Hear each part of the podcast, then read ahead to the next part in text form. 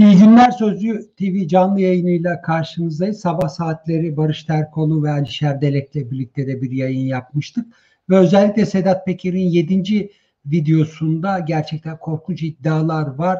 Ve bu iddialar çerçevesinde de tartışılan e, konular. Çünkü geniş bir perspektifte e, bir tablo çizdi ve özellikle bir iki konunun altını çizerek iddialarında e, eski başbakanı onun oğlunu e, da taşıdı bu iddialar çerçevesinde. Neler olduğunu konuşacağız. İsmail Saymaz Sözcü Gazetesi yazarı, e, meslektaşım, arkadaşım canlı yayında olacak. Birlikte konuşacağız. İsmail merhaba. Merhaba abi. İsmail şimdi genel bir çerçeve çizecek olursak açılışta da ifade ettim. E, yeni bir takım isimler de söylüyor.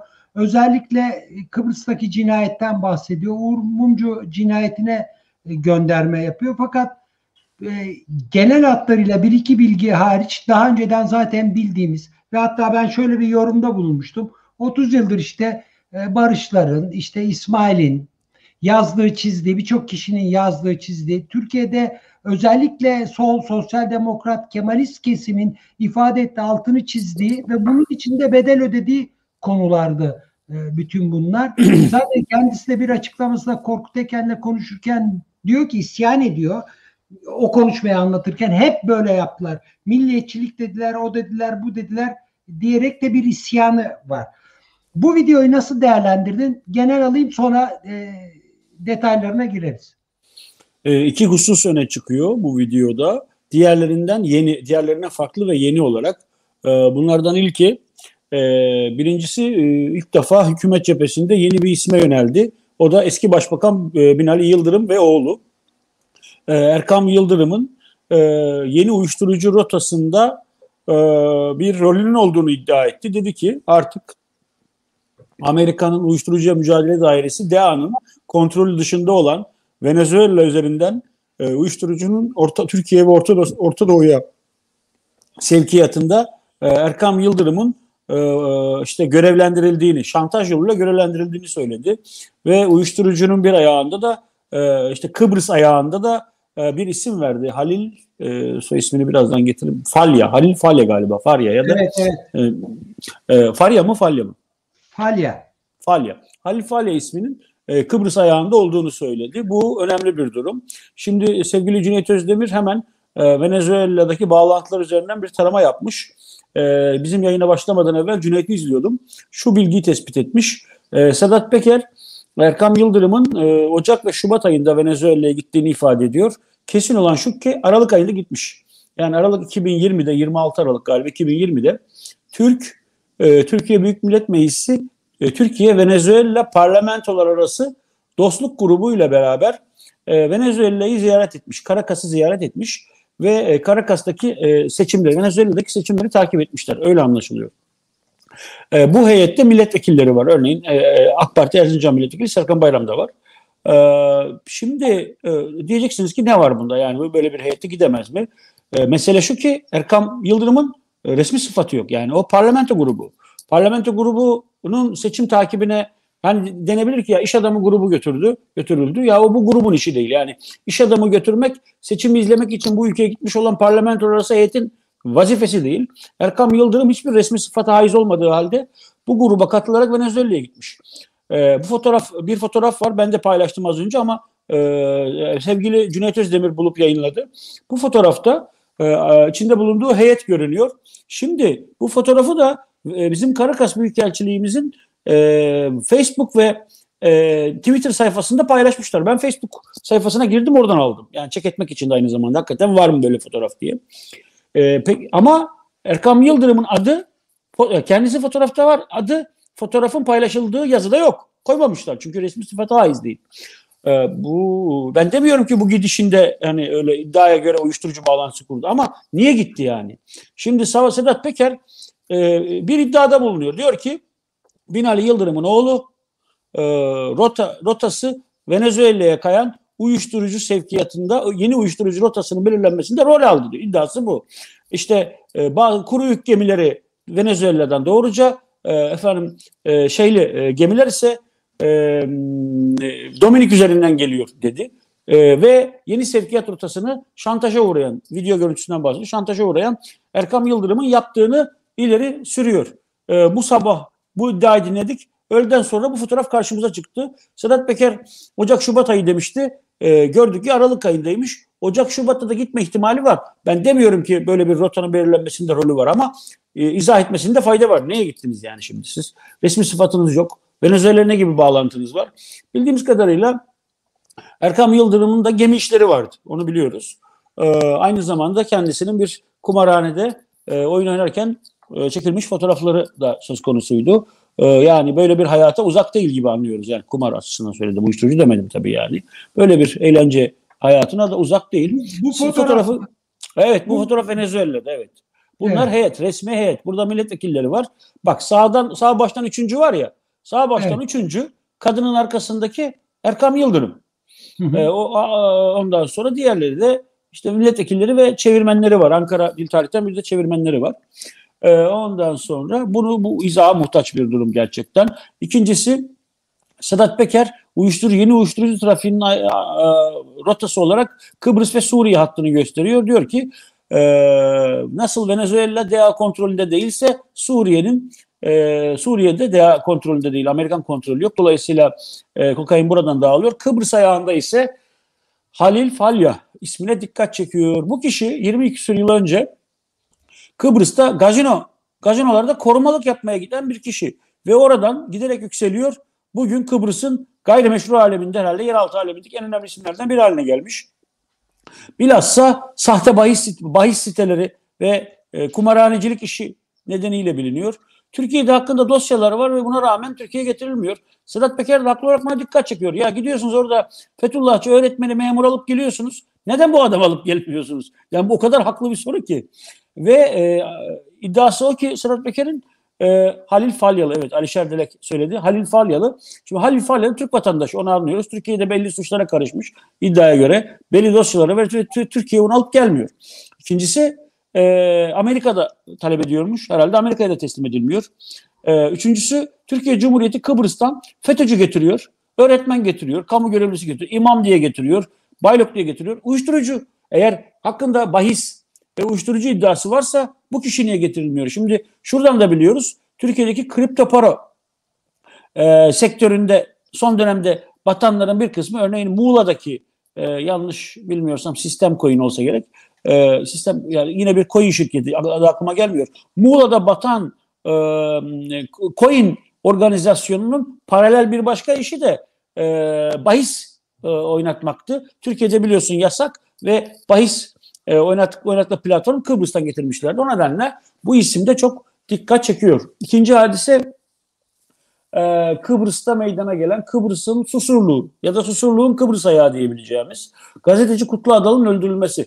Kutlu Adal'ın öldürülmesi hep Türkiye Türkiye'deki Susurluk çetesiyle bağlantılı olarak kabul edilmişti. Yıllarca eşi mücadele verdi. Adalı aynı zamanda e, Kıbrıs'ın Uğur Mumcusu olarak da bilinir. E, sadece Kutlu Adal öldürülmedi. Aynı zamanda orada Avrupa Gazetesi de bombalanmıştı. Sonradan Avrupa Gazetesi Afrika Gazetesi adını almıştı. E, dolayısıyla yıllardır aslında hep bilinen e, bir e, faili meçhul cinayetti bu. Kurtlu Adal'ın öldürülmesi. Ve hep, Ama bir nevi azmettirici e, söylemiş oldu. Evet. Şimdi bugüne Mesela... kadar bugüne kadar Türkiye bağlantılı olduğu bilinirdi bunun. Bu bilinirdi. Hep söylenirdi. Susurluk raporunda, Susurluk davasında gündeme gelmiştir bu. E, MIT raporunda gündeme gelmiştir. Vardır yani kayıtlarda. Ama ilk kez Sedat Peker şöyle bir itirafta bulundu. Dedi ki biz dedi ben dedi Mehmet Ağar ve Korkut Eken ikilisine bağlı çalışılıyor, çalışıyordum. Mehmet Ağar'ın odası burada Korkut'unki yanındaydı. Şimdi bu bina bu bina nerede onu önce, önce anlamamız gerekir yani. E, neyi kastediyor tam olarak? E, Mehmet Ağar'ın hangi dönemini kastediyor? Yani Emniyet Genel Müdürlüğü dönemini mi kastediyor? İstanbul Emniyet Müdürlüğü'nü mü kastediyor? Adalet Bakanlığı, İçişleri Bakanlığı'nı mı kastediyor? Tam olarak neyi kastediyor? Ona bir açıklık getirmesi lazım. Hangi binada yan yana oturuyorlar? İkincisi diyor ki ben de bu grubun içerisindeydim. Yani Susurluk çetesini tarif ediyor.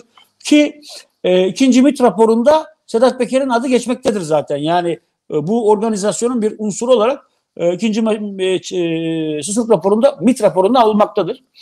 Diyor ki bana diyor daha çok iş adamları kısmını verdiler. Yani çökülecek iş adamları öyle anlıyoruz. Çünkü o günlerde e, Tansu Çiller e, 60 civarında Kürt iş adamının isminin bulunduğu bir listeyi sallayarak PKK'ya yardım yapanlardan hesap soracağız demişti. Ve bu listede yukarıdan aşağıya Behçet Türk'ten başlayarak Savaş Buldan'dan devam ederek bir kısım insanlar, bir kısım e, Kürt iş adamları sözde PKK'ya yardım ediyor gerekçesiyle öldürülmüşlerdi. Acaba bunu mu kastediyor?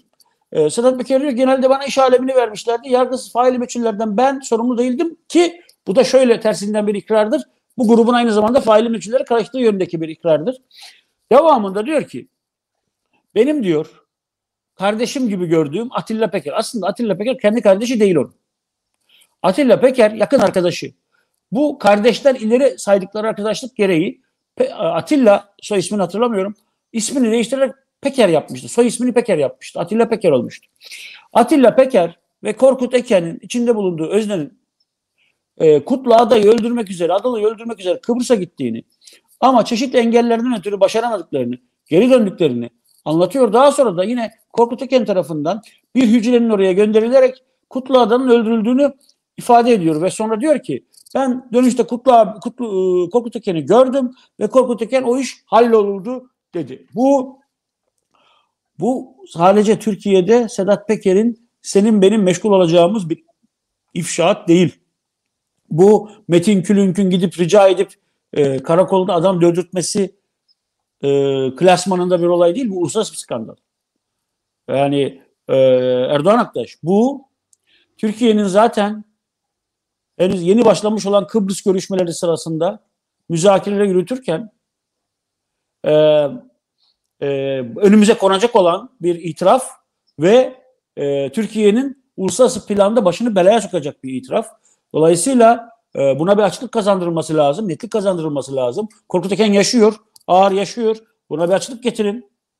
Türkiye bunun altında ezilir. Hani biz biliyorduk ama bugüne kadar bir iddia, ispat, ikrar, delil yoktu. Sedat Peker çıktı e, ve kaynağı da göstererek Türkiye'de tedavi olan Atilla Peker'i de göstererek yalan söylemez, namuslu adamdır dedi. Savcılara da yol gösterdi.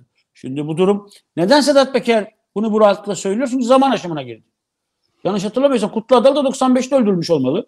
Bakmam lazım bir kere kayıtlara. Dolayısıyla zaman aşımına düştü. Yani bir yaptırımı da yok. O nedenle Türkiye içerisinde bir yargılama konusu olmaz ama e, Adalı ailesinin e, ahimle yürüttüğü mücadele vardı. Uluslararası planda Kıbrıs müzakereleri devam ediyor. Bu bakımdan e, Türkiye'yi meşgul edecek bir mesele diye tahmin ediyorum. Ee, eğer tabii bu hesap doğruysa Reis Sedat Peker hesabından da gerçekleri konuşan namuslu gazeteciler selam olsun diye burada da bir mesaj paylaşılmış ama tabii yeni mi? Bilmiyorum. Şimdi bizim yayınımız sırasında e, hmm. e, neyse e, zaten işimiz gerçekleri konuşmak ya da irdelemek. Burada e, birkaç unsurun daha dikkat çekilmesi gerektiğine inanıyorum. Ee, İsmail ne dersin? Şimdi bir takım iddialar var. E, iddiaların ardından Sedat Peker diyor ki o zaman diyor bakın bu iddiaları sağlamlaştırmak için telefon sinyal kayıtlarına bak. Evet. Kiminle yan yana. Önemli. Neden önemli? Çünkü bu kayıtlara bakarak ya da iddia ederek Türkiye'de çok kişi hakkında soruşturma açıldı cezaevine e, gönderildi. Bir tanesi de şu uçak bilet kayıtlarına bakın diyor. Evet. E, çünkü e, onun iddiasına göre ben bilmiyordum. Onun açıklamalarından öğrendim. E, Türk Hava Yolları bunları hiç silmez. Şimdi doğru söylüyorsun. Doğru söylüyorsun. Bir de ilişkilere bakın diyor. Bu üçünü baktığımız zaman ortaya bir şey çıkacaktır. Çünkü e, Ankara'da Next Level AVM'den bahsediyor ki orada çok bilinen bir yerdir. Oradaki ilişkilerden bahsediyor. Bürokrasilerden e, bürokrasiden bahsediyor ve özellikle hiç makamı olmadığı ve alakası olmadığı halde e, Sadık Soylu'nun e, ilişkilerinden bahsediyor. Yani bir trafikten söz ediyor. E, açık açık ne dersin? Burada adı geçenlerin açıklama yapması icap eder. Çünkü yani bunun izaha muhtaç e, e, galiba bizim yayınımıza yazmış değil mi Sedat Peker? Evet. Öyle anlıyorum. Anlıyor, evet. E, yani burada e, şimdi burada şöyle bir tutum alınıyor. Efendim bu organize suç örgütü lideri. Efendim bu e, zaten gayrimeşru alemden biri. Efendim bu e, görüşlerine itibar edilmeyecek biri. Yahu tamam anladık. Yani e, Sedat Peker'in e, hikayesini bize mi anlatıyorsunuz yani? Sedat Peker'i zaten biliyoruz Sedat Peker'in yani kendisi de söylüyor. E, Sedat Peker'in Sedat Peker bile yeni Sedat Peker olmadı ki yani. Ben çocuktum Rize'de. E, daha oradan biliyordum ben. Yani 10'lu yaşlardaydım. Sedat Peker o zaman da aşağı yani o zaman da Sedat Peker ya bilinirdi yani anlatabiliyor muyum? Kendisinin bir ifadesi var bir önceki videoda. İsmail diyor ki Evet. cami imamı anlatmayacak ki böyle şeyleri. Ya Bunlar tabii, şimdi- ben anlatacağım diyor yani. Şimdi bak yani Sedat Peker yani yeni bir adam, yeni biri değil ve e, az önce anlattığı trafikte onun olmuş olabileceğine dair e, bir mahkeme bunu olabileceğine dair kanaat edinmemiz için bir mahkeme kararına ihtiyacımız yok. Biz aşağı yukarı tahmin edebiliyoruz yani nerelerde olmuş olabileceğini. Ya biz bilmiyorsak bile siz anlattınız, fotoğrafları aldınız işte yani. Fotoğraflarda var. Doğum günü partisini kutladınız, doğum gününü kutladınız. Efendime söyleyeyim, e, iftara davet ettiniz. Beraber Suriye'ye yardım gönderdi.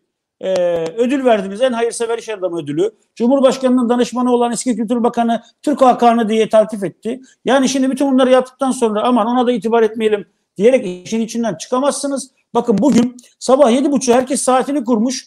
E, bunu izlemek için ayağa kalktı. Pazar günü sabah sabah izlediğimiz şeye bak yani. Çocuk çizgi film biz kalkmışız ne izledik. Şimdi ve bunun şu an polemiğini yapıyoruz yani. Sadece biz yapmıyoruz. Cüneyt yapıyor. Yani ben iki saat önce baktığımda bir saat önce baktığımda bir buçuk iki saatte 700 bin insan izlemiş. Hayır. Bak Şimdi bak Kemal 2,5 milyonu geçti. Beş bak saat. Kemal iki buçuk milyonu. Bir de şu an bilgisayardan bakabiliyor musun Erdoğan abi? Söyle. Bakayım. Ee, şey CHP zihniyeti belgeseline bakar mısın? Bak bakalım. O belgesel bu da dört gün önce izlenmiş. Kaç kişi izlemiş Allah aşkına? Hemen bakacağım. Sen devam et. Tamam. Neden? Çünkü çok önemli. Bak Sedat Peker'in bu yedinci videosu. Bundan önceki Niye altı, kıyaslıyorsun ikisini? e, söyleyeceğim birazdan. Bundan önceki altı videosunun her biri neredeyse 6'şar İki milyon, milyon. izlenmiş. 6 2 milyon izlenmiş. Bak milyon, milyon. 6 gün önce 2 milyon izlenmiş CHP'nin belgeseli. CHP en az 12-13 milyon oy alıyor. 1 milyon üyesi var. Yani 2 milyon 2 milyon izlenmiş zaten 1 milyon üyesi var. Ya Sedat Peker'in şu anki videosu üzerinden geçmiş 4 saat 2,5 milyon izlenmiş. Yani bak aradaki şeye bak farka bak. Dolayısıyla toplumun AK Partili de olan geniş bir kamuoyunun kulak verdiği, dinlediği bir e, şey bu. E, iddialar zinciri. Ben hiçbirimiz kefil, hiçbirimiz hiçbir iddiaya, hiçbir kişiye kefil olamayız. Yani bu iddialar peşinen doğru diyemeyiz. Bu iddialar e, Sedat Peker dedi haklısın, haklı ve sen suçlusun diye kimseye suçlama yöneltemeyiz. E, ben mesela bazı iddialar örneğin Tolga Ağar'ın bazı Tolga Ağar'la ilgili bazı iddialarının e, yani gerçekliğe uzak olduğunu e, ifade etmiştim. Ama burada şimdi bugün bir iddia ortaya attı. Dedi ki Erkam Yıldırım Venezuela'ya gitmiş. E şimdi baktık ya gitmiş. Yani dediği tarihten bir ay önce gitmiş ama gitmiş gitmiş de ya dostluk heyetinin unsur olmadığı halde gitmiş. O halde Erkam Yıldırım e, eski başbakanın oğlusun. E, senin baban Türk milleti tarafından çok önemli koltuklara oturtuldu. En azından bu millete saygın gereği bu durumu izah et. Peki yani bu iddialar yalan de. Bu iddialar doğru değil de. Dava açıyorum de. Ben oraya işte şu da şu gerekçeyle gittim de. Bunun dışında gittiysem şu sebeple gitmediysem bu sebeple gittim ya da gitmedim de. Korkut Eken yaşıyorsunuz kardeşim. Bir izah edin bu iddia doğru mu? Türkiye'nin başını belaya sokar bu e, şeyler, suçlamalar. Öbür taraftan e, işte bir FETÖ e, dosyasının temizlenmesi iddiası. Doğru mu yani? Şimdi dolayısıyla bu iddiaların hep her biri tek tek incelenmeli. Gazeteciler bir ucundan tutmalı, yargı bir ucundan tutmalı. Hepimiz bunu didik didik etmeliyiz. Ama siyaset kurumu olabildiğince kayıtsız davranıyor. Siyaset kurumu e, bununla ilgili ya bir adım atmıyor. Ben soruyorum AK Partililere. AK Partiler diyor ki yargı görevini yapacak. Yargı nerede görevini yapacak? Yapmıyor ki yargı. Yargı korkuyor. Yargı bir tanesi zaten Urfa'da kalktı pandemiye dava açacağım dedi. Aynı gün kaldırıp başka yere koydular. Yani yargı nerede görevini yapacak? Yargı siyasi irade olmazsa görevini yapmaz ki. Siyasi iradenin yokluğunda yargı görevini yapabilir mi? Siyasi irade isteyecek. Şimdi bununla ilgili benim gördüğüm kadarıyla hiçbir biz gazete bazı gazeteciler her gazetecilerde her gazeteci de ilgilenemiyor. Bazı gazeteciler işte bazı e, iddiaları araştırmaya çabalıyoruz. E, bu maalesef siyaset kurumu ve yargı erki bu noktada beklenen adımı atmıyor. E, zamanında e, bir de şöyle bir şey var. Hal böyle gittikçe yani olaylar böyle devam ettikçe İsmail sanıyorum yayından e, düştü fakat devam edeyim ben de. Çünkü birazdan gelir İsmail. E, süreç böyle işledikçe İsmail'in altını çizdiği şekilde yani siyaset suskun, yargı adımı atmıyor. Tabii bütün bunlar güvensizliği ortaya çıkarıyor. Bu bir. İkincisi kirli bilgileri e, sürekliliğini ortaya çıkarıyor ve yeni bilgileri e, erişimine yani sağlıklı bilgiye e, erişimde sıkıntı oluyor. İsmail şunu ifade ettim. E, senin söylediğin çerçevede siyaset suskun kalıp yargı pasif kalınca e, güvensizlik ortamı derinleşiyor. Kirli bilgiler e, daha çok piyasaya çıkıyor.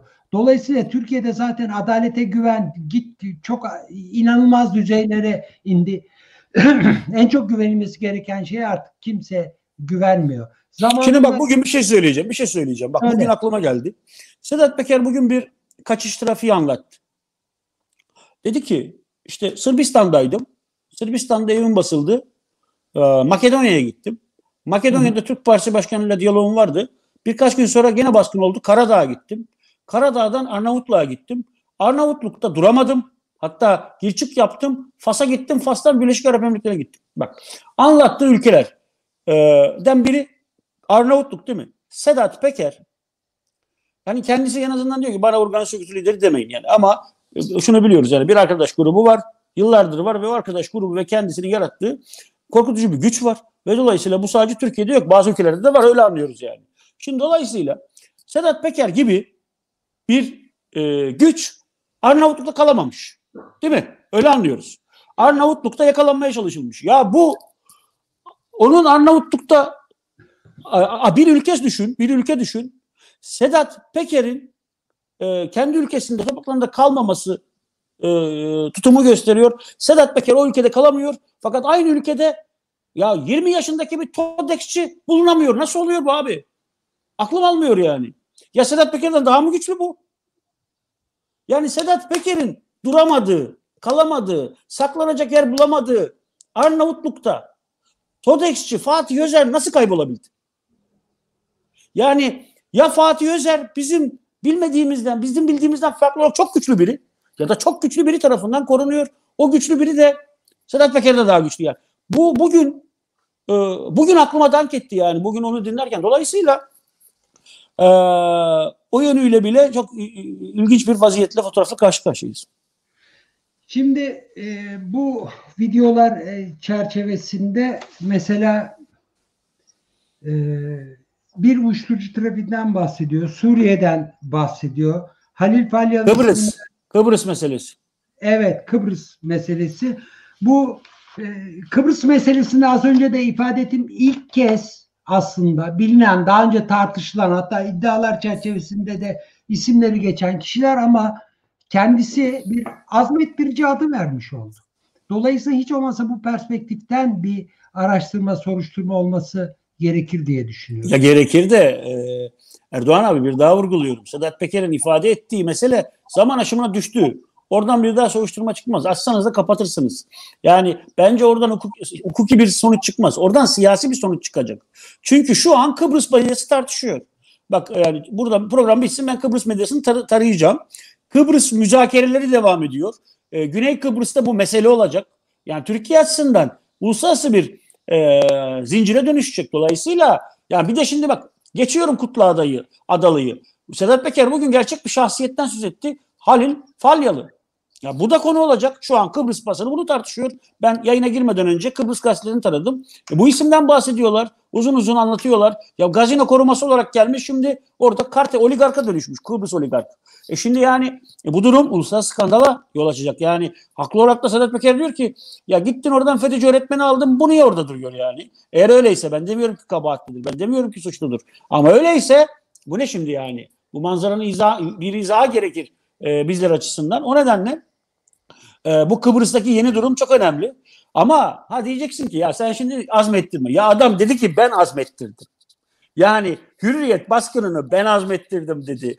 Feyzi İşbaşaran'ın dövülmesini ben azmettirdim dedi. Benden de şu e, en azından e, hürriyet için değil ama e, şey için fa, e, İşbaşaran'ın dövülmesi için ima yoluyla Metin Külünk'ü gösterdi. Metin Külünk 4 gün 5 gün ölü numarası yaptı. Dün de attığı tweette FETÖ'den e, PKK'dan DHKPC'den bahsediyor. 20 tane tweet. Yahu kardeşim uzatma lafı. Sen git Sedat Peker'den bunu et, rica ettin mi etmedim? Ya bu kadar zor bir soru değil. Ettim mi etmedim? Türkiye Büyük Millet Meclisi eski milletvekilisin. Bu milletten para aldın. Bugün de MKYK üyesisin. Siyasete karar veriyorsun. Ya bu lafın altında kalınır mı? Ettim mi etmedim mi? Etmedim de, etmedim de demiyor. Biliyor ki Sedat Peker çıkacak bir şey söyleyecek. Video koyacak, fotoğraf koyacak. iş büyüyecek. Yani dolayısıyla e, durum hiç parlak, hiç iç açıcı değil. E, ilk baştan beri en çok konuştuğu konulardan bir tanesi bürokrasi içerisindeki bir takım isimlerdi. Ben tek tek isimlerin üzerinden geçmeyeceğim ama şöyle ki şu yüzden şey yapıyorum. E, Sadık Soylu'dan söz ediyor mesela. E, Çevre Bakanı ve Kentsel Planlama Genel Müdürü Erdal Kayapınar'dan e, söz ediyor ve onun FETÖ hakkında FETÖ'cü iddialar oldu ve daha sonra bu soruşturmanın kapandı e, söyleniyor. Söylüyor. Dolayısıyla hani elbette ki e, e, az önce sen de altını çizdim. Tüm bu iddiaların doğru olduğu hemen olduğu gibi kabul edilemez ama bir şekilde de araştırılması lazım. Çünkü e tabii ama o iradeyi göremiyoruz. Ya bugün ben mesela Şimdi yani kendi yazımı anlatmak, şey yapmak için söylemiyorum. Ya bugün ben bir yazı yazdım. Alaaddin Çakıcı'nın diyeti diye. Alaaddin Çakıcı gördün mü? Bakabildin mi yazıya? Bakma imkanı oldu mu abi? Bakamadın Yok, sanırım. Ben, Bakamadın. Henüz yani, okumadım yazıları. Okumadın. Alaaddin Çakıcı'nın e, 2017'nin 17 ile 2018 arasında Kırıkkale Keskin Cezaevinde kalırken nasıl kendi otoritesini sağlık raporlarıyla kurduğunu anlattım. Yani sahte sağlık raporlarıyla Alaaddin Çakıcı 7 7 24 birinci, üçüncü, dördüncü derece akraba ve arkadaşlarıyla görüşme imtiyazı elde etmiş. Her gün dışarıdan bir menüsü var. Brokoliden tut ızgaraya kadar. Onların her gün getirilmesi imtiyazını elde etmiş. Haftanın üç gün balık, iki gün ızgara imtiyazı elde etmiş. Her gün Kars kaşarı, tandırda pişirilmiş Trabzon ekmeği, Kabe hurması imtiyazı alma imtiyazı elde etmiş. Starbucks kahve ve French bardak imtiyazı elde etmiş. Neşter taşıma imtiyazı elde etmiş. Tarak taşıma imtiyazı, makas taşıma imtiyazı elde etmiş. E, ee, 24 saat kapısı açık uyuyabilir diye imtiyaz elde etmiş. Deniz yoluyla bile Kırıkkale'den götürülemez diye imtiyaz elde etmiş. Kendisi için sürekli stresiz sağlık raporu alınmış. Diyor ki sağlık raporunda. Belli ki doktor yazmamış. Kendisi yazmış imzalatmışlar. Şöyle bir ifade olur mu? Ee, 8 ay olur. Bilemeyeceğimiz bir zamanda. 8 ayda olur, bir senede olur hayat riski vardır, ölüm riski taşımaktadır. Yine de doğrusunu Allah bilir diyerek süresiz sağlık raporu vermişler ya. Ya bak buna dava açılmış. Bak ne olmuş biliyor musun? Bu ortaya çıkınca yani Bahçeli'nin ziyaretinden sonra bu durumun tuhaf olduğu ortaya çıkınca Çakıcı e, Keskin'den e, Sincan'a götürülüyor. Sincan'da iddiaya göre cezaevi müdürünü tehdit ediyor.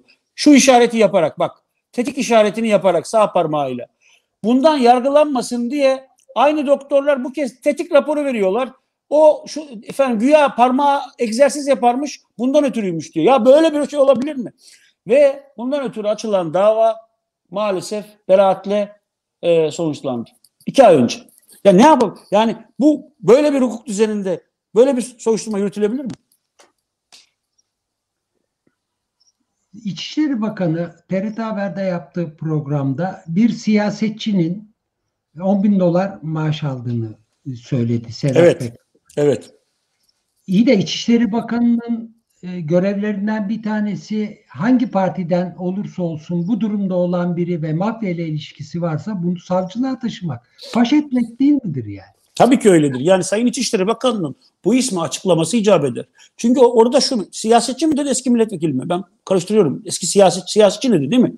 Siyasetçi diye hatırlıyorum ben. Evet. evet yani bak orada muhalif biri olsaydı zaten e, Sayın Bakan onu tanımlardı yani. Şu parti bu parti derdi. Çünkü işte başka partilerden olanların isimlerini söyledi. E, ya da onları andı ama bir siyasetçi dedi. Ben bu siyasetçinin AK Parti'den olduğunu tahmin ediyorum. Bir daha söylüyorum. Bu siyasetçinin AK Parti'nin olduğunu tahmin ediyorum. Ve Sayın Bakan'ın bunu açıklaması gerektiğini düşünüyorum. Sayın Bakan e, bunu böyle ortaya bırakıp gitmemeli. 10 bin dolar. Ya Sedat Peker'den bir bakan, bir siyasetçi ayda 10 bin dolar alıyorsa bu büyük bir siyasi skandal. Etmeyin eylemeyin. Bakın yani e, medeni bizim ait olduğumuz, yaraştığımız medeni dünyada parlament siyasetçiler e, e, bu, bu türden en ufak ilişki karşısında bir daha dönmemecesine bırakıp gidiyorlar. Şu an İngiltere'de Boris Johnson'ı beğenmediğim Boris Johnson kampanya parasıyla çatısını onardı diye soruşturma geçiriyor ya.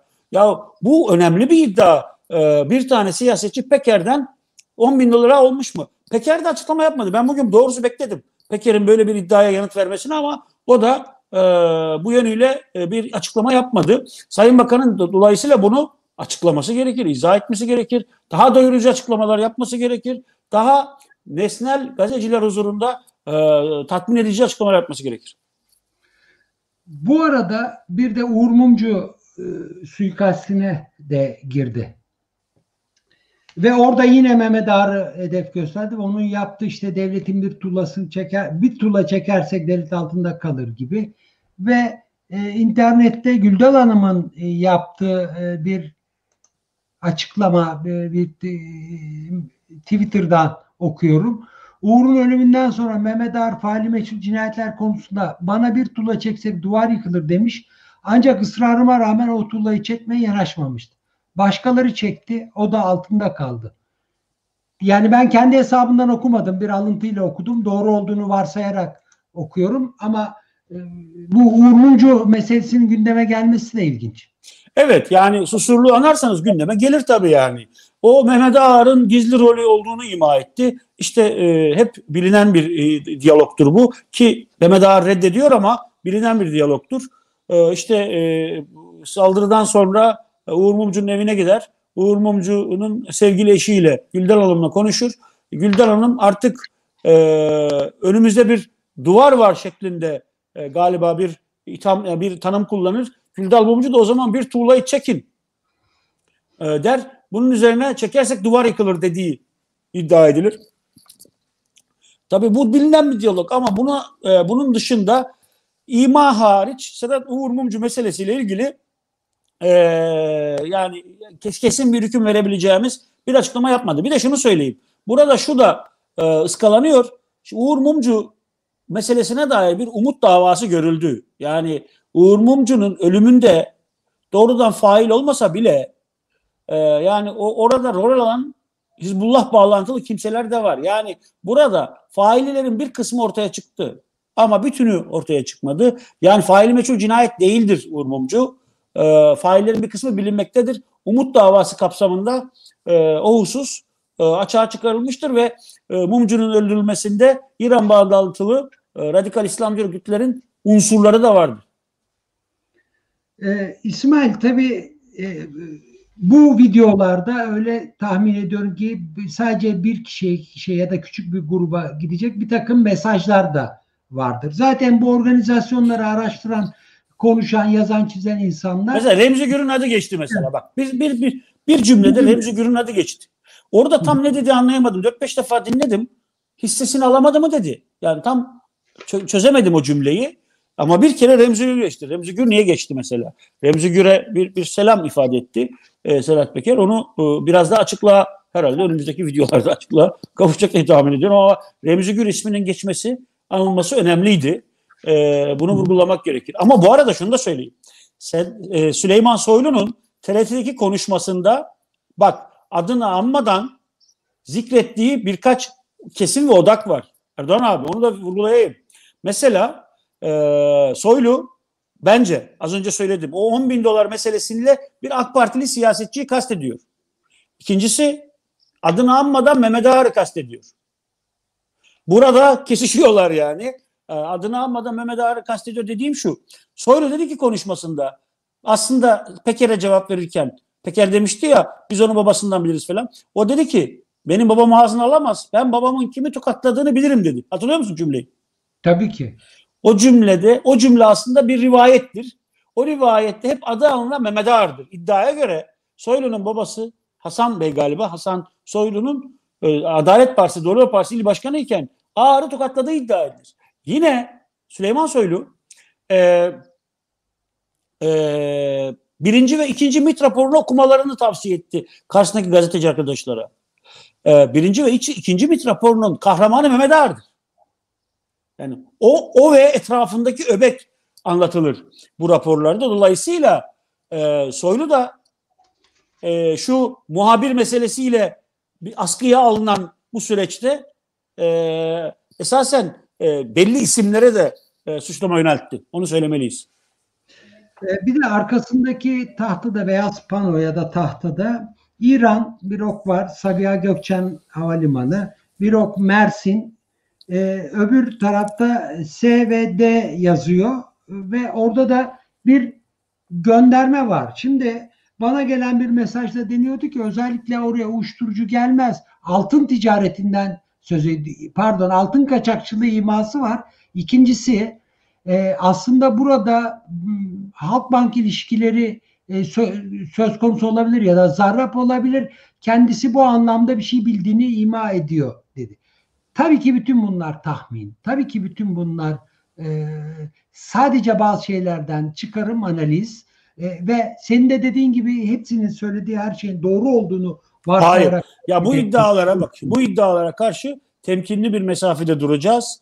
E, burada adı geçenleri peşinen suçlu ilan etmek e, doğru değil. Yanlış bir yaklaşım olur.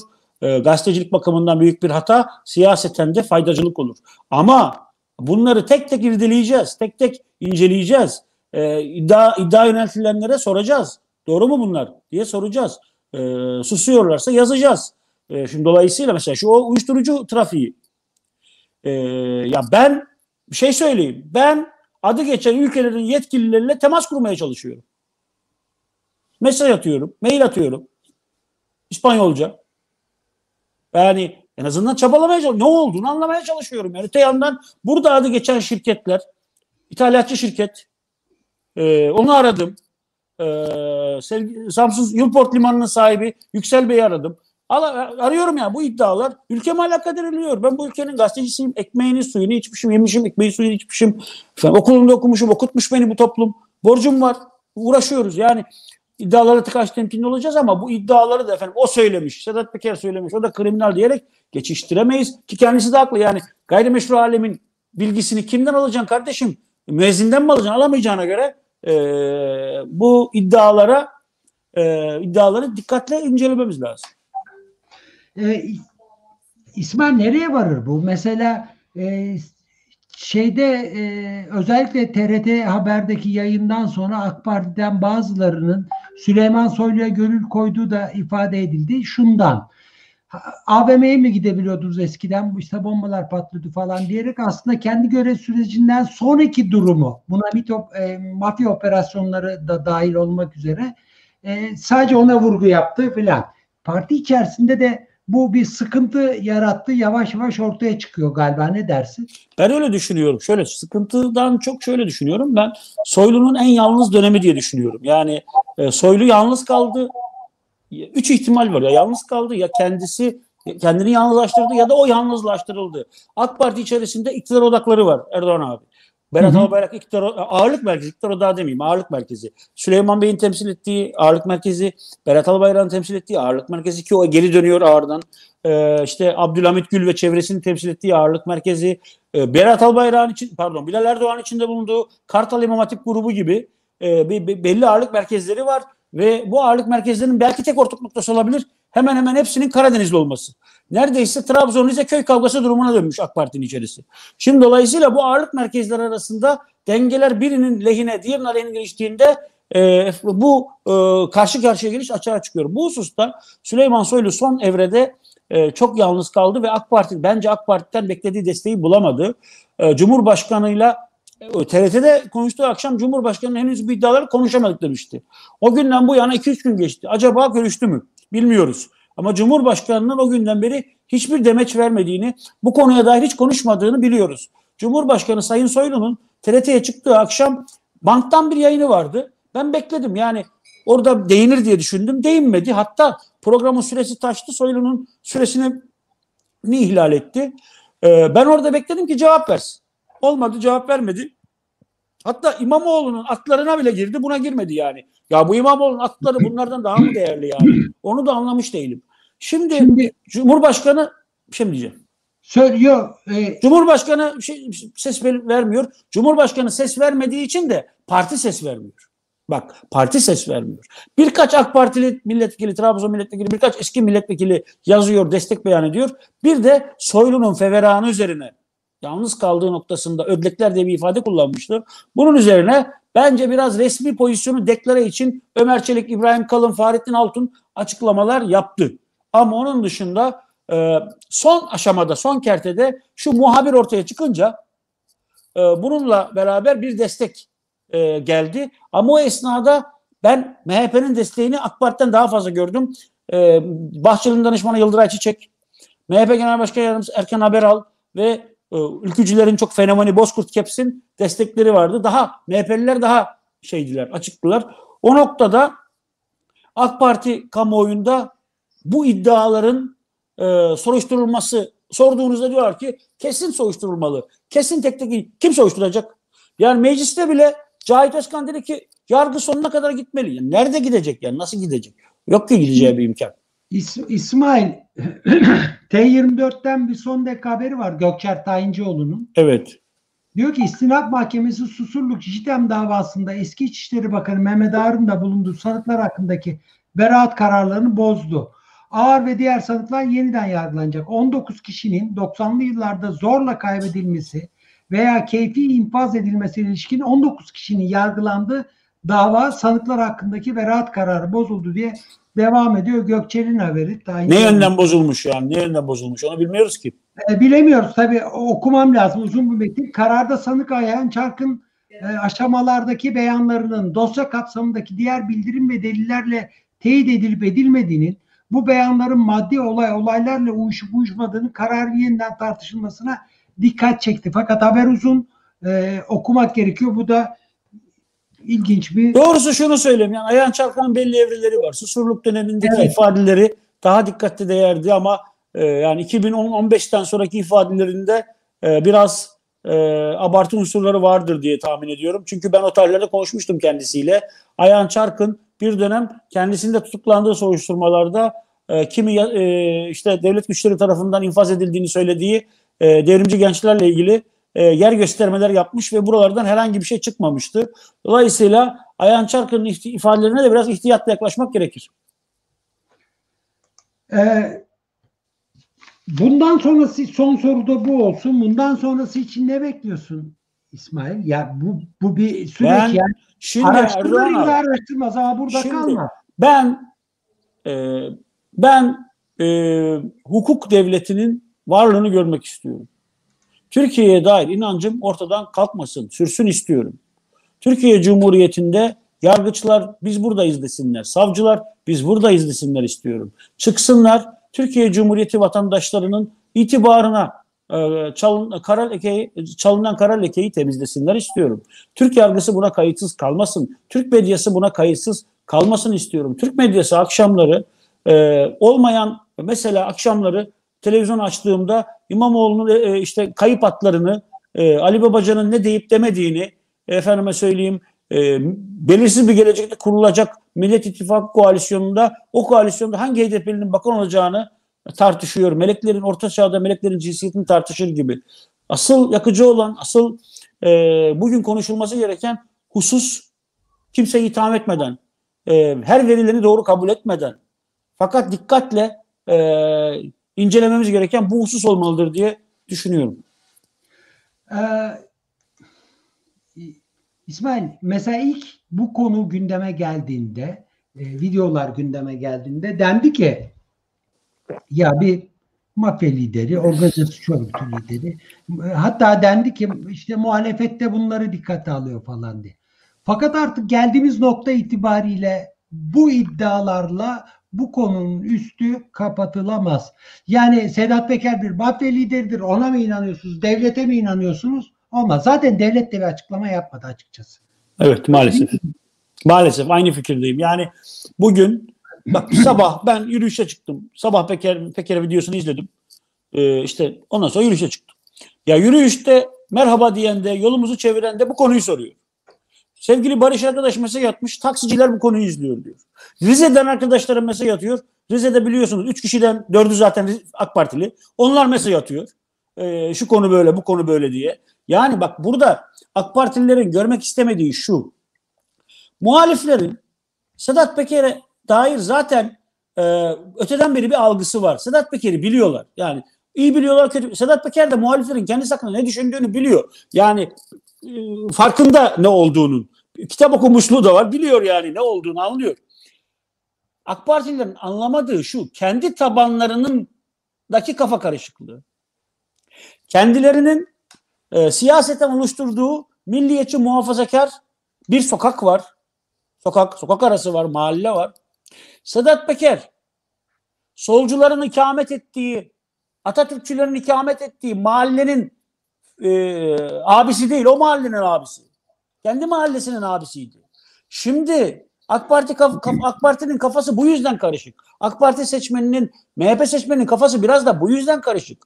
Çünkü Sedat Peker daha düne kadar bu mahallede bireri Rabia, diğeri Bozkurt'la gezen adam. Mahallede sizin başınız sıkıştığında yardıma çağırdığınız adam. Dolayısıyla AK Parti seçmeninin kafası karışık. Muhalif seçmen açısından kendilerinin öteden beri dillendirdiği meseleleri e, doğrulayan bir figür var. Yani bir kimse var. Ama şu an AK Parti tabanı e, yani kendi kendi dünyasında kahramanlarıyla hainleri birbirine karıştırmış durumda. Bunun aynısını ne zaman yaşadılar? E, FETÖ meselesinde yaşadılar. Onda da AK Parti iktidarı milyonların sevgilisi dediği, efendim adını besmele çekmeden anmadığı Fethullah Gülen'i bir sabah terör ilan ettiğinde, terörist ilan ettiğinde aynı kitle müthiş bir bocalama yaşamıştı. Herkes bir tarafa savrulmuştu. Bugün belki o çapta bir deprem değil ama e, mini ölçekte bir durum var. Şimdi diyorsunuz ki Sedat Peker mafya. Yani siz sürpriz mi yaptınız zannediyorsunuz? Yani Sedat Peker yani Sedat Peker'den orkestra şefi deseniz anlarım da yani bunu demeniz yani sürpriz mi olur yani? Dolayısıyla Sedat Peker'le ilgili o mahallenin nasıl kafası karışıyor? Ne de ne beyan edeceğini e, bilemiyor. Bir de şunu söyleyeyim. Yani Sedat Peker'in söyledi, e, söylediklerinde doğruluk payı olduğuna inananlar inanmayanların daha fazla. E, bu konuda sabah Barış bir e, şey verdi, yüzde verdi. E, yüzde 91 gibi bir şey. Araştırma Onu nereden- Sedat Peker verdi. Barış da mı verdi? Evet ama aynı kaynaktan almış olabilirler. Neticede Olabilir. bilmiyorum. O Yani- bilemiyorum. Evet. Bunu ölçemiyorum ama yakın zamanda araştırmalara girecek bu. Bugünü bekliyordu araştırma şirketleri. Bunu söyleyeyim. Ara, objektif araştırma şirketleri bugünü bekliyordu. Bu hafta bu soru vatandaşlara sorulacak. Biz önümüzdeki hafta içerisinde Sedat Peker'e dair toplumun kanaatinin ve parti seçmeni bazında kanaatinin ne olduğunu anlayacağız. Bir taraftan AK Parti'de şöyle bir sorgulama da var. Yani biz inançlı kalabalıklardık. Ve ne mafyayla ne organizasyon dünyasıyla ilgimiz yoktu. Ki doğru söylüyorlar. Ki doğru söylüyorlar. Hatta 28 Şubat sürecinde pardon susuluk sürecinde bu sürece dahil olmayan iki grup vardır. Bir sosyal demokratlar bir de Erbakan hareketi. Gerçekten hiç ilgileri yoktur bu işlerle. Ama Necmettin Erbakan merhum maalesef e, ömründe ilk kez başbakan olma imkanı elde ettiği için o koalisyonu ayakta tutmak adına susurluk iddialarını önemsizleştirmişti. Gulu gulu dansı dediler. Işık işte mum söndü dediler. Tansu Çiller'in dosyalarını e, temizlediler. Sırf koalisyonu ayakta tutmak adına temiz toplum dalgasının altında kaldılar.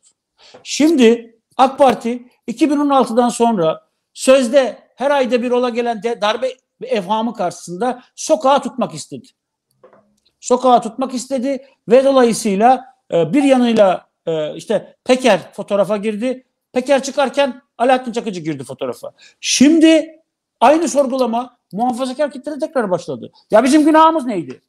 diye bir sorgulama başladı. Ama bunu da şunu da ekleyeyim. Burada kritik bir durum daha var. E, işte Peker sadece e, şeye girmedi, siyasi fotoğrafa girmedi. Dini fotoğraflara da girdi. Peker İsmail Ağa'yı ziyaret etti. Peker'in İsmail Ağa'da yaptığı konuşma var. İsmail Ağa cemaat etrafını sardı. Niye seslerini çıkarmıyorlar şimdi? Niye seslerini çıkarmıyorlar? Peker'in uzun zaman yanında İsmail Ağacı koruması vardı. Açın o eski görüntüleri. Rize mitinginde yanında duran cübbeli, sakallı e, genç bir koruması vardı. Ondan önce o konuşurdu, dua ederdi. Sonra Peker söz hakkını kullanırdı. Şimdi pek yanında görünmüyor o. Nerede bilmiyorum. E, İsmail Ağacı o. İsmail Ağa Peker'le yan yanaydı. Şimdi e, şeyi İsmail Ağa tabii o da kara, karakteristik Karadeniz tarikatı yani. Bir de öyle bir şey var. Zaten ben beni de katıyorum. Bak kendimi de katıyorum. Bir Karadeniz problemiyle karşı karşıyayız. Siyasetçisi, müteahhiti, yeraltı dünyası, spor alemi, sanat alemi ve tarikat alemiyle beraber bir problemle karşı karşıyayız. Herhalde mu- Bu arada Alişer Delek e, Kıbrıs Türk Barolar Birliği Başkanı ile konuşmuş. Onu da yayına alalım çünkü Kutlu Adalı dosyası ile ilgili ilginç bir e, Evet. bilgi e, verecek bize. ben de bir Alişer. çay alabilir miyim izninizle? Hadi sen de git çay al gel. Beni bir ekrandan kaldırın da bir çay alıp Yok geleyim ya. kaldırmayalım dursun orada. Ama Yahu kalkamıyorum. peki şunu dinle, şunu duy öyle çayını al. Bir dakika, bir dakika çay alıp geleceğim. Yarım dakika ya alıp geleceğim. Peki hadi al gel Tamam, kaldırın beni de, kaldırın beni. Tamam hadi bekliyoruz. Ee, Alişer genel çerçevesiyle e, bu konuları konuştuk. İsmail de önemli noktalara e, parmak basıyor. Belli ki bunun siyasete etkisi de çok olacak. Ayrıca e, senin e, biraz sonra İsmail geldiğinde de anlatacağın Kıbrıs Türk Barolar Birliği Başkanı ile yaptığın konuşma da önemli. Bu arada T24'ün son dakikası da önemliydi. İstilaf Mahkemesi'nden susurluk işlem davasında karar çıktı ve Mehmet Ağar ve diğer sanıklar hakkında beraat ka- kararları bozulmuş oldu. Bu da ilginç bir gelişme. Tabii gerekçelerini falan da Yeniden okumak- yargılanacaklar demek değil mi? Doğru Evet. anladım. Evet. Neyden bozmuş tabii ona bakmak lazım da. Ee, ben de bakarım Evet. birazdan. Olursa da onu da aktarırım. Kutlu Adalı meselesi aslında uzun zamandır adanın gündemindeydi. Şöyle uzun zamandır. Sedat Peker ya ikinci ya da üçüncü videosunda yani ay başındaki bir videosunda Kutlu Adalı cinayetini açıklayacağını zaten söylemişti ve onun üzerine e, adada Kuzey Kıbrıs Türk Cumhuriyeti'nde epeydir gündemdi. Ben de CNN Türk'teki muhabirlik yılların döneminde adaya çok gidip geldim ve gençlik yıllarından oradan e, bazı siyasetçiler de dahil arkadaşlarım olduğu için böyle bir iki telefon çevirdim. Hasan Esen Dağlı da bu isimlerden bir tanesi oldu. Kıbrıs Türk Barolar Birliği Başkanı. Yani şunu merak ettim açıkçası ben onunla konuşmamızda. E, Kutlu Adalı'nın eşi yahut da bir avukatı kim bu davayı dosyayı takip eden kimse var mı diye bizde öyle olmuyor o işler dedi. Bir davanın e, avukatı olmuyor dedi ve daha da vahim açıklamaları oldu. O da şuydu. Çünkü bizde bir dosya oluşmadı dedi. Yani bir faili meçhul cinayet olarak kaldı. Hiçbir yargılaması dosyası e, Türkiye'deki gibi değil sistem. Bir dosyası oluşmadı dedi. Ama şunları söyledi. Bana ilginç gelen de aslında biraz da o oldu. Kuzey Kıbrıs Türk Cumhuriyeti'nde zaman aşımı diye bir şey yok. Yani dolayısıyla eğer bugün oradaki ki e, halihazırda oradaki emniyet müdürünün cinayetler konusunda uzman olduğu konuşuluyor. Yani tesadüf Bu çok önemliymiş. Zaman aşımı yok mu orada? yokmuş. Yani Çok dolayısıyla önemli. Şimdi şimdi eğer şey başlarsa yeniden bir dosya, araştırma, sorgulama işlemi başlatılırsa Kuzey Kıbrıs Türk Cumhuriyeti'nde dava yeniden ele alınabilecek. Üstelik Türkiye ile uluslararası bir anlaşması var Kuzey Kıbrıs Türk Cumhuriyeti'nin. Suçluların iadesi, suçların verilmesi anlaşması da var. Yani dolayısıyla Kuzey Kıbrıs Türk Cumhuriyeti'nde eee bir yargılama sonucunda Türkiye'den bazı isimlerin istenmesi mümkün. Ama çok büyük bir ama var. Yani e, iki devlet arasındaki anlaşma zamanında herhalde bu da düşünülerek yapılmış. Kuzey Kıbrıs Türk Cumhuriyeti'nde gıyabında yargılama diye bir şey yok. Yani dolayısıyla hani adı geçen isimler e, yargılanacak yargılama süreci başlayacak olsa bile o isimler mahkemeye gelmeden herhangi bir karar çıkartlamıyor. Yani Kuzey Kıbrıs Türk Cumhuriyeti'ne adım attıklarında gözaltına alınıp apar topar mahkemeye çıkartılması gerekiliyor. İşte e, Kutlu Adalı davasında adı geçen Korkut Eken ya da işte Mehmet Ağar ya da kimse Sedat Peker'in iddiaları eğer bir dosya olacaksa. Özetle şunu söyleyeyim. Orada bir dosyanın yeniden açılması mümkün. Çünkü zaman aşımı yok. E, Türkiye ile iki ülke Kıbrıs, Kuzey Kıbrıs Türk Cumhuriyeti ve Türkiye arasında bir e, esir, işte bir savaş suçlarının iadesi, özür dilerim düzelteyim, suçların iadesi anlaşması var ama gıyabında yargılama yok. Dosya açılır. Dosya açıldıktan sonra bir yargılama süreci başlar ama bir karar verilemez. E, ilgili kişiler, sanıklar mahkemeye gelmeden dedi Kuzey Kıbrıs Türk Barolar Birliği Başkanı Hasan Esendağlı. Kendisine şunu da sordum. Baro Birliği baş, baroların baş, başındaki isim olduğu için, bir hukukçu olduğu için Korkut Eken ismi daha önceki hani bu davanın devam ettiği dönemlerde hiç gündemde miydi? Adının gündeminde miydi diye. Ben ilk defa duydum dedi. Biz Ergenekon'u biliyorduk. Bu işlerin oradan olduğunu tahmin ediyorduk. Bu hep konuşuluyordu. Burada konuşulan işlerdi dedi.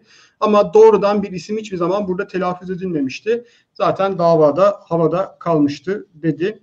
Ee, buydu özetle Hasan Esendağ'dan aldığımız bilgiler. Yani Kıbrıs'ta bir davanın yeniden açılma ihtimali var. Çünkü orada zaman aşımı yok. Ama sonrası nasıl seyreder orada işte biraz e, biraz değişik bir zeki hukuk sistemiyle. Ee, İsmail bir gelişme olabilir mi sadece bundan dolayı yola çıkarak? Sence? Ee, şimdi Sedat Peker yeni bir cephe açtı. Ben Süleyman Soy, ben bugünü Süleyman Soylu bütün programı Süleyman Soylu için ayırıcı, ayıracağını düşünüyordum. Öyle yapmadı. Yani geçerken değindi. Ee, sohbetin e, en önemli iki noktasında e, konuyu beklemediğimiz mecraya taşıdı. Birincisi Binali Yıldırım'ı sahneye davet etti. Binali Yıldırım'ın oğlu Erkan Yıldırım, Erkan Yıldırım'ı tartışmaya çekti. Erkan Yıldırım da doğrusu kamuoyunda pek hoş hatırlanmıyor. O noktada artık yeni bir tartışma başlayacak. Bu birincisi. İkincisi e, yarıda bıraktığı Mehmet Ağar meselesine geri döndü.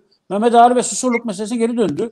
Hatırlatalım ilk videoda Korkut Eken'le beraber yürüyeceğiz demişti. Galiba o yürüyüş başladı. Şimdi e, yani tartışma e, daha da boyutlanıyor ama e, e, henüz devletten bir adım yok.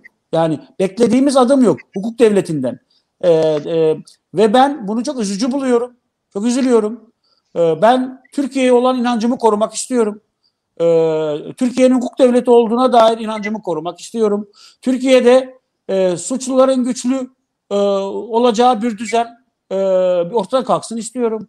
Türkiye'de suçu e, sıfatı her ne olursa olsun birileri suç işlemişse e, e, e, sıradan vatandaşlar gibi yargılanacaklar. Onu onu istiyorum. Dolayısıyla bizim bizim bütün Türkiye Cumhuriyeti vatandaşlarının e, e, devletine olan inancını e, maalesef sarsıyor bütün bu gelişmeler. E, kamu bürokrasi devletin Türk devleti adına kimse e, görev alan onların derhal en azından e, bu iddiaları soruşturan bir ciddiyeti ortaya koymaları icap eder. İsmail Adalet ve Kalkınma Partisi'nin bir özgüveni vardı. Bütün partililerin de. Şunu söylemek istiyorum. Hatta bazı konular vardı. Gündeme getiriler. Tek başına eksikler. Sonra başkanlık sistemi filan. Mesela bu genelgeler şunlar bunlar hukuken tartışılmasına rağmen hepsi uygulandı. İçki yasağı şu bu tartışmaları. Bu özgüven döndü dolaştı siyaseten AK Parti'yi zor duruma bıraktığını düşünüyorum. Çünkü bu özgüvenle hareket ederek toplumda şeffaflığı sağlamak, hukuk devletini harekete geçirmek falan mümkün olmuyor. Ve sadece siyasi bir duruşla senin bu hayalini kurduğun Türkiye'ye ulaşılmıyor. O savcıların e, ve hukuk sisteminin adaletinde ben de pek harekete geçeceğini şu durumda düşünmüyorum. İkincisi az önce sen partilerin hala sessiz olduğunu söyledin.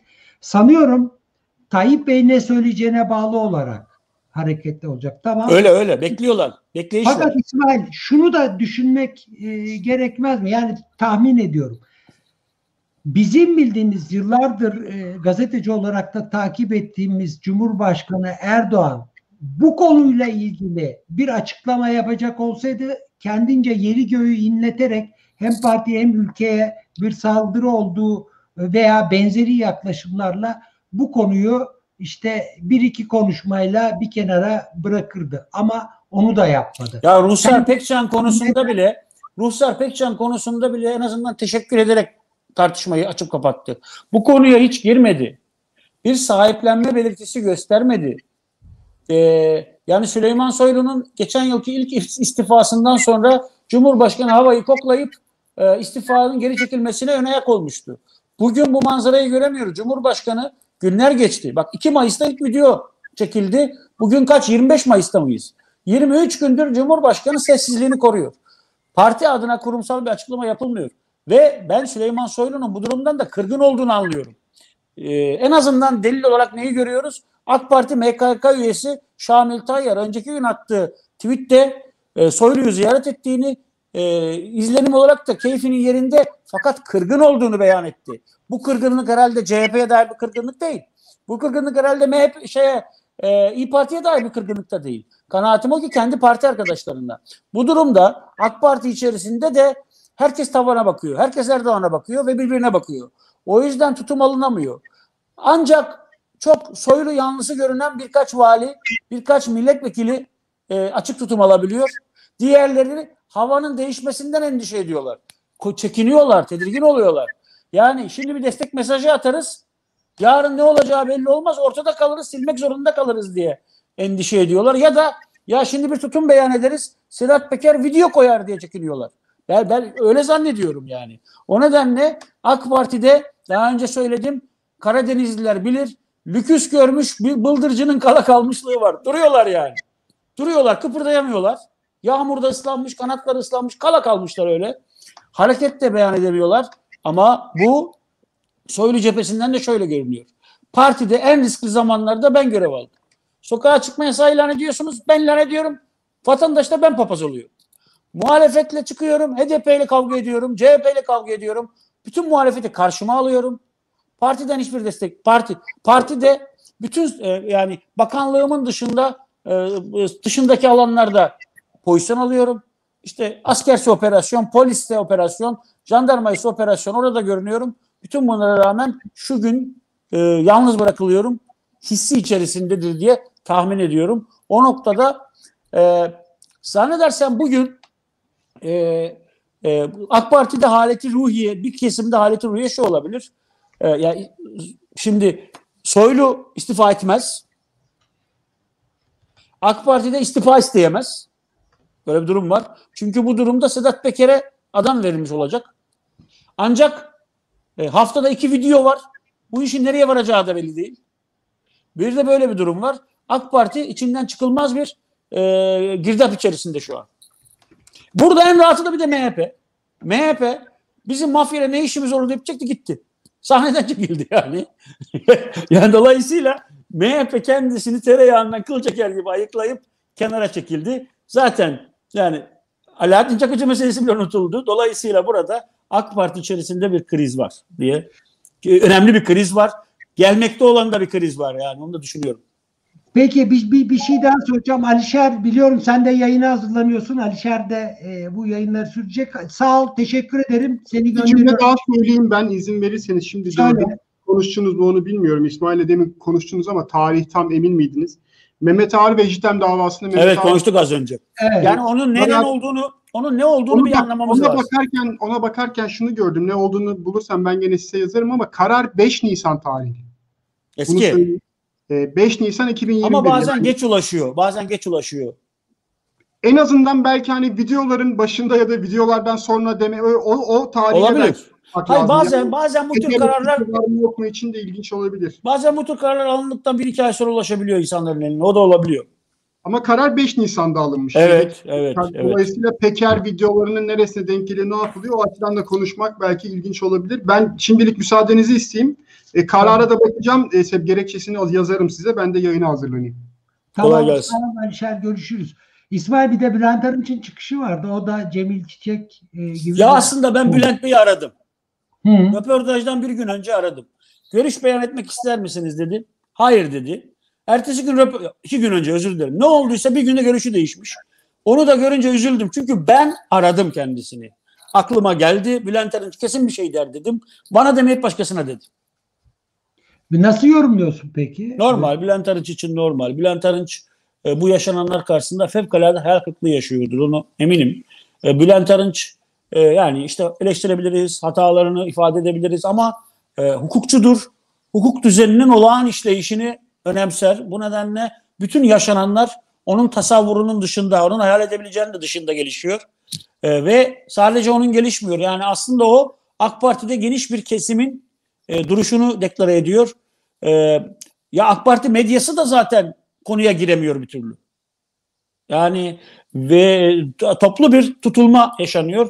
O noktada ben Bülent Arınç'ın tavrının da aslında bir hayal kırıklığı biçiminde tezahür ettiğini anlıyorum.